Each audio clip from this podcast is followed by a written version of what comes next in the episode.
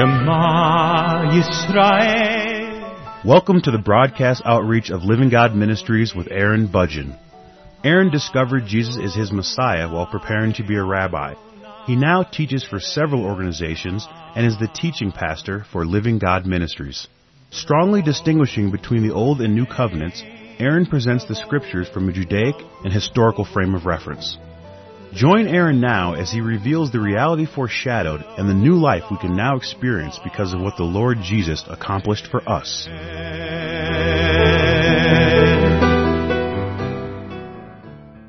I'm presenting a verse by verse study through the Gospel of John. This program is the 11th in this series. In the previous program, I spoke about John chapter 3, where Jesus was speaking to Nicodemus about being born again. This is found in John chapter 3, verse 3. Jesus answered and said to him, Most assuredly I say to you, unless one is born again, he cannot see the kingdom of God. And then Nicodemus responds by asking, how can a person be born again when he is old? And in the previous program, I explained why Nicodemus would ask a question like that. Because there were six different ways, according to Pharisaical Judaism, that a person could be born again. And Nicodemus was born again and again and again, according to Pharisaical Judaism, in all the ways that he could have possibly been born again. Jesus told him he had to be born again. And what he meant by that was that Nicodemus would need to receive the Holy Spirit of God and be born again, be made alive by the indwelling presence of the Holy Spirit. That's what Jesus told Nicodemus, and he did not necessarily believe or completely understand what Jesus was saying. But at least they had this conversation, and Jesus was able to explain a little bit about what he meant. In verse 9, Nicodemus answered and said to him, How can these things be? So in verse 10, Jesus continues and he explains a little bit more to Nicodemus. But what I would like you to see at the moment is that Jesus did not explain everything to Nicodemus. He did use the expression born again, he did speak of the Spirit of God and that you had to be born by the Spirit of God, by the life of God dwelling within you. In verse 8, the wind blows where it wishes and you hear the sound of it, but cannot tell where it comes from and where it goes. So is everyone who is born of the Spirit, not necessarily to hear the sound of it, but that you don't know where it's coming from, you don't know where it goes, you just have to believe the truth that the Holy Spirit will come and dwell within you, make you alive, make you a child of God, make you born again. Nicodemus answered and said to him, How can these things be? So what I want you to see is that Jesus says a little bit, and Nicodemus did not embrace all that Jesus had to say to him in this small part of the conversation. There is a lot more to the gospel than just saying that a person is born again or to tell a person that they have to be born again. There is much more to say. There is much more to understand. Proceeding into verse 10, it says that Jesus answered and said to him, Are you the teacher of Israel and do not know these things? Most assuredly I say to you, we speak what we know and testify what we have seen, and you do not receive our witness. Now this is a very important statement. Jesus received Nicodemus at night. Nicodemus told Jesus that he believed that Jesus was sent by God. So, Jesus spoke to Nicodemus and told him something, but then Nicodemus did not understand completely what Jesus was explaining, or he did not necessarily believe what he was saying. But Jesus responds and he says, you do not receive our witness. We know what we're talking about. I know what I am talking about. And you are not willing to receive my testimony. And then he continues in verse 12, If I have told you earthly things, and you do not believe, how will you believe if I tell you heavenly things? Jesus spoke to him about earthly things, and Nicodemus found it difficult to believe what Jesus had to say. Now what he was saying was that the indwelling presence of the Holy Spirit would be an earthly thing. That when the Holy Spirit comes to dwell within a person, this is an earthly thing. This is something that happens here on earth. It happens while we are still physically alive to make us spiritually alive. And Jesus refers to this as an earthly thing, something that's going to happen here and now and continue into the future, but that there is also so much more that Jesus can tell him about, namely heavenly things, other things. You know, there's a lot more to say. There's a lot more to understand.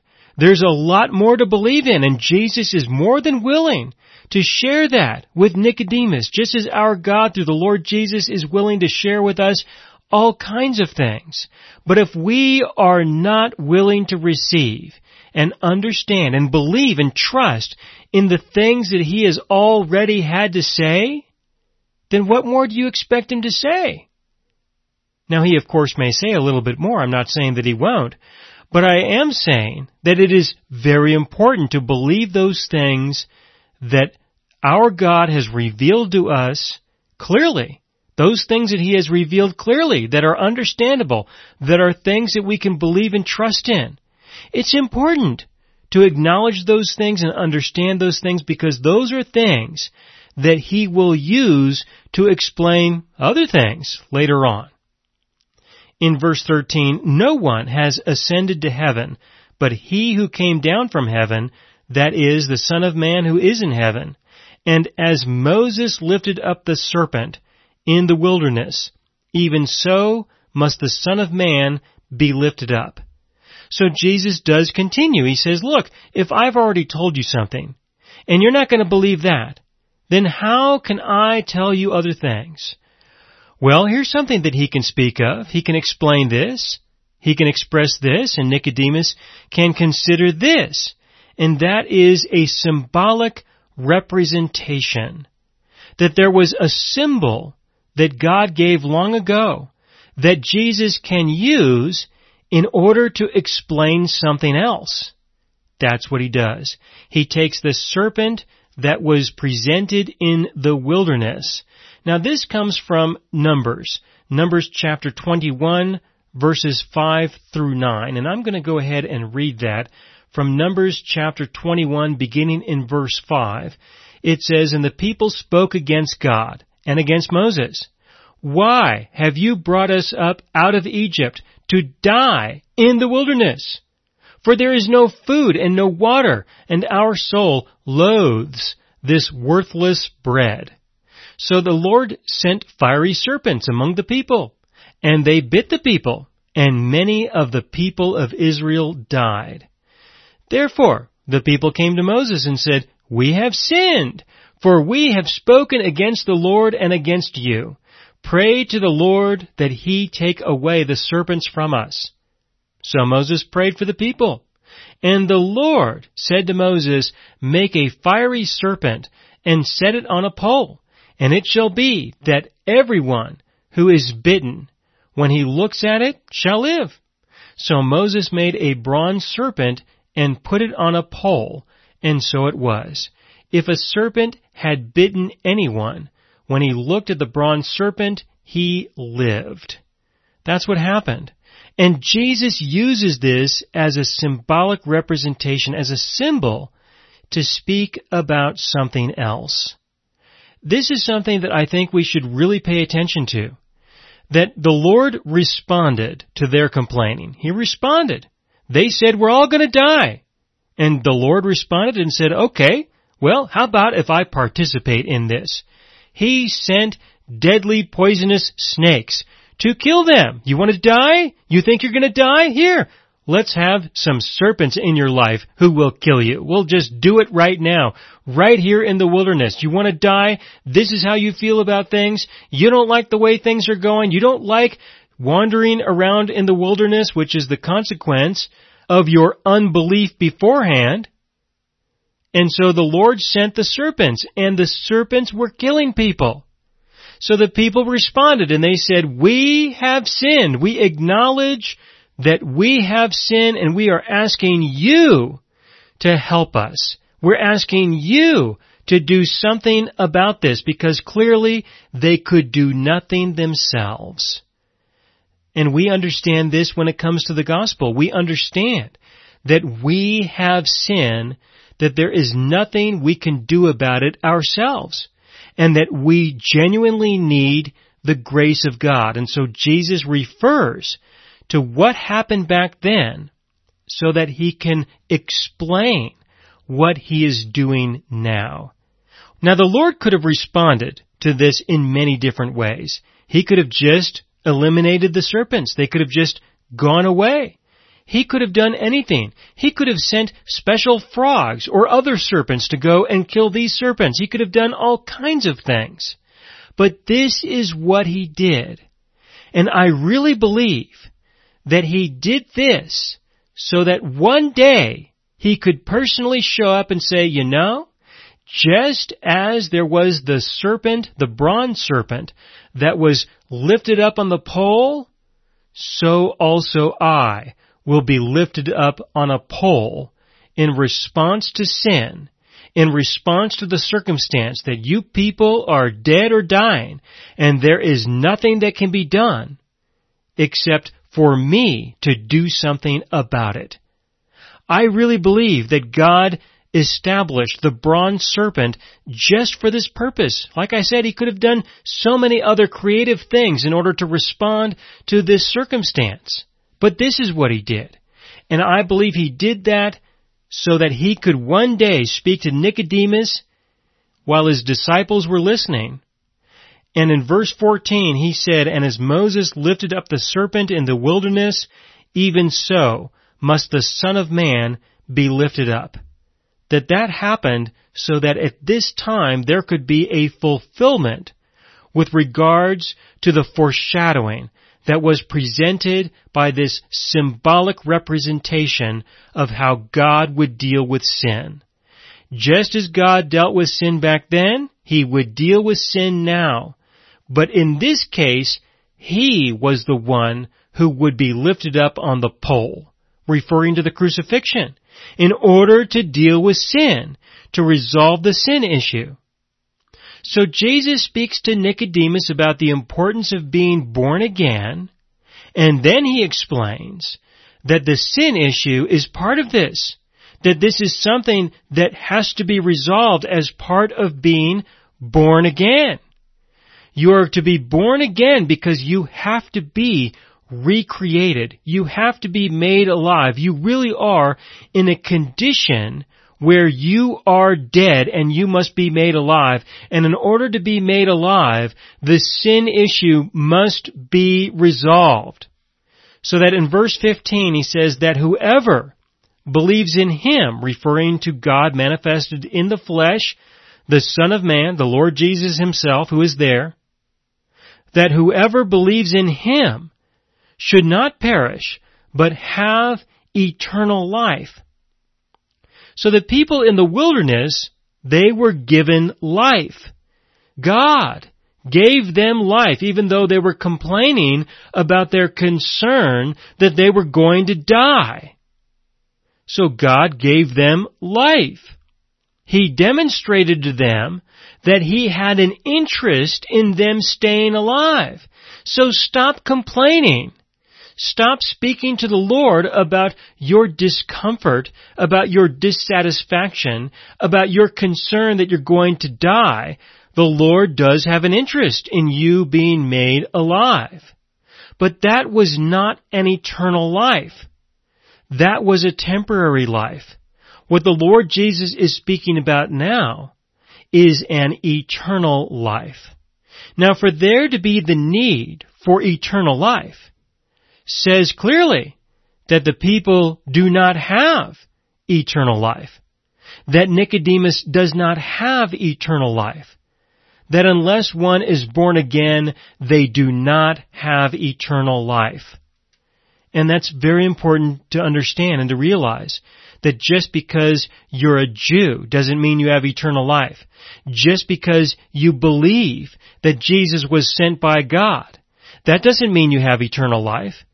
Just because you go and visit with Him, just because you go see Him, just because you speak with Him, just because He speaks with you, that He may do great things with you, that He might even heal you of something that would otherwise kill you, that you would otherwise die. Just because that happens doesn't mean that you have eternal life. Eternal life was initially established when God created Adam and Eve. That was when eternal life was established for humanity. When He created Adam and Eve, He breathed within them the breath of life, which is a unique construction of words that describe the Holy Spirit of God, the divinity of life, the divine grammatical construction of plurality that refers to the divine presence within Adam and Eve. It was the Holy Spirit. That was how they became alive. They were spiritually alive. They had the eternal presence of God within them. God gave the law in Genesis chapter 2 verse 17. In Genesis chapter 2 verse 7, he speaks about the indwelling presence of the Holy Spirit, them being made alive. In verse 17, he gives them the law and says that in the day that you eat from the wrong tree, in that day, you will surely die. And they did in chapter 3. In Genesis chapter 3, they did die, but you may notice that they were still physically alive. That is because they died spiritually the eternal life that they had was lost. They had physical life, just as the children of Israel had physical life, just as Nicodemus has physical life as he was born of water. But that is not spiritual life. That is not the Holy Spirit. That is not the life of God that makes you into a new creation, that makes you into a child of God through being born again. That is what you need. You need the Holy Spirit. You need the Spirit of God to dwell within you and make you alive, and that is your eternal life. Then, you will live eternally. Then you will see the kingdom of God and you will be there for all eternity. So in verse 15, that whoever believes in him should not perish, but have eternal life. But again, what are you going to believe? Nicodemus believed that Jesus was sent by God, but just because you believe that Jesus was sent by God, that doesn't mean that you have eternal life. You could ask the devil that question. If you were to ask the devil, do you believe that Jesus was sent by God? The devil would say, yeah, I believe that. Do you believe that Jesus is the Son of God? Sure, I believe that. Do you believe that Jesus is God manifested in the flesh? The devil would say, yeah, I believe that. Do you believe that there is no way that you will ever see the kingdom of God unless you are born again. And the devil would say, well, for you, I believe that. Yes, that's true. That's exactly right. You can ask the devil questions like this all day long, and he will tell you that he believes. But that is not what saves a person. That is not the criteria for having eternal life. In order to have eternal life, you must be born again. You must be indwelt by the Holy Spirit. But you must also depend on the complete forgiveness of sins.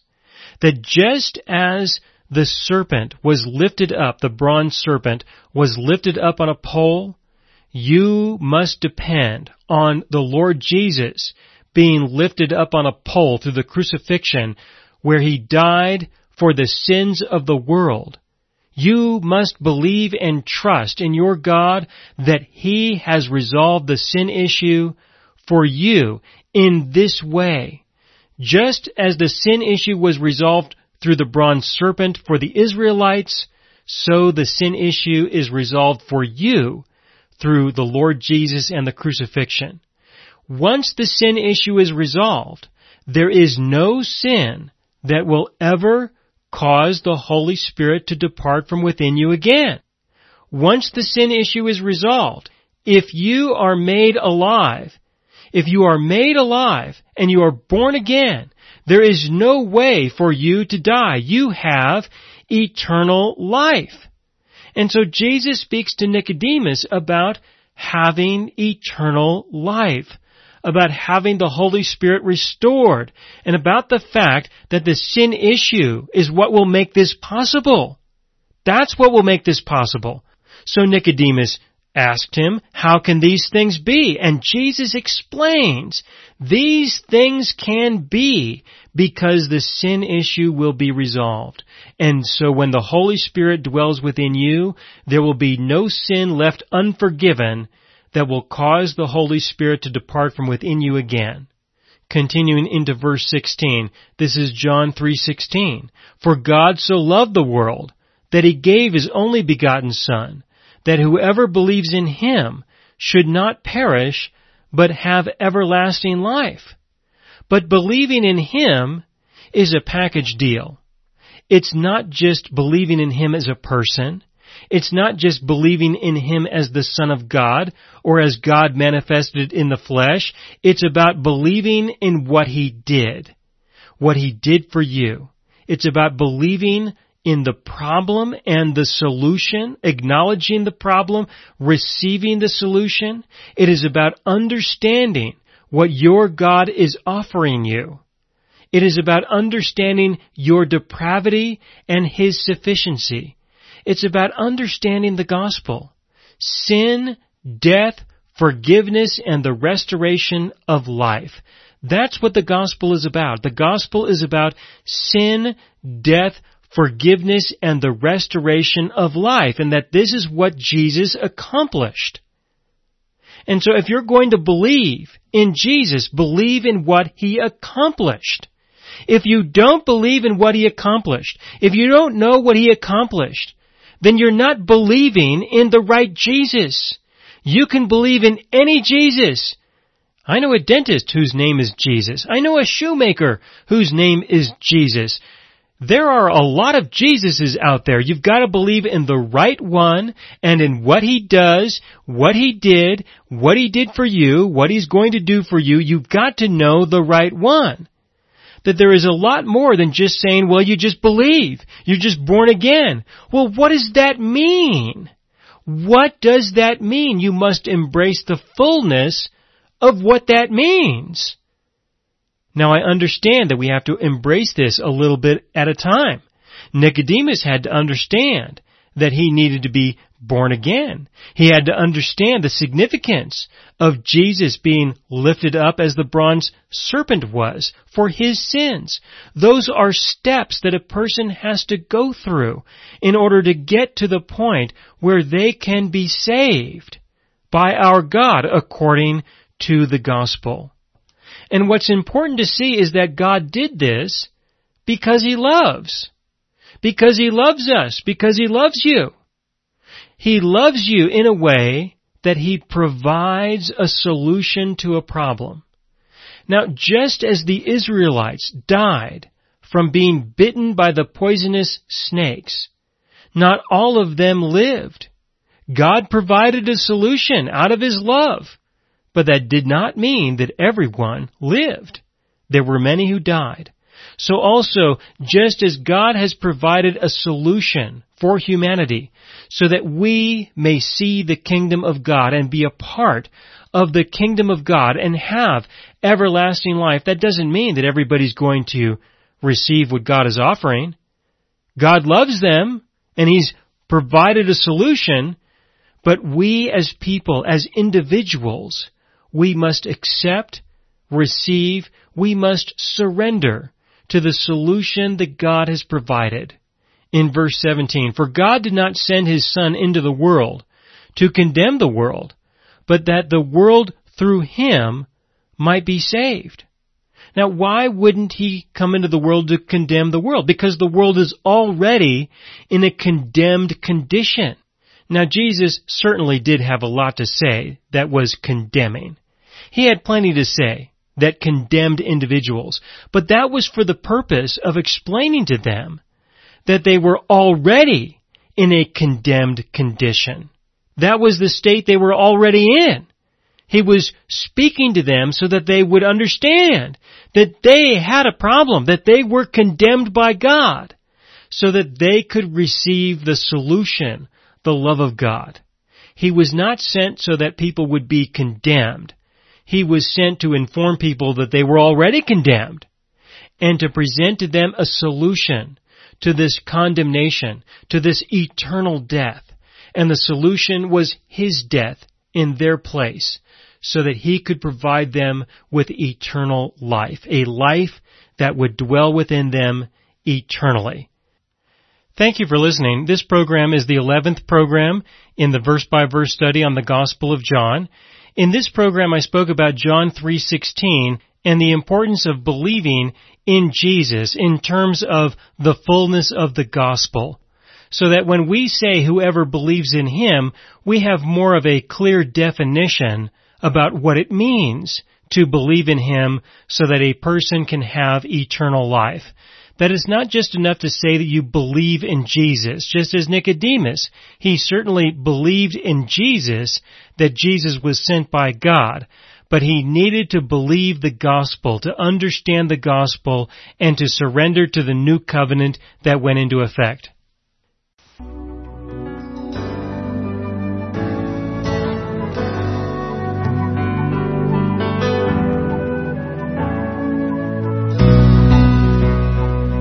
You have been listening to the broadcast outreach of Living God Ministries. You can hear all of our programs for free through our radio archive at livinggodministries.net. That is, livinggodministries.net. Do help us develop new radio programs and continue broadcasting on this and other radio stations. Send your contributions to Living God Ministries, P.O. Box 38353, Colorado Springs, Colorado 80937 or use the donation link on our website livinggodministries.net. That is livinggodministries.net.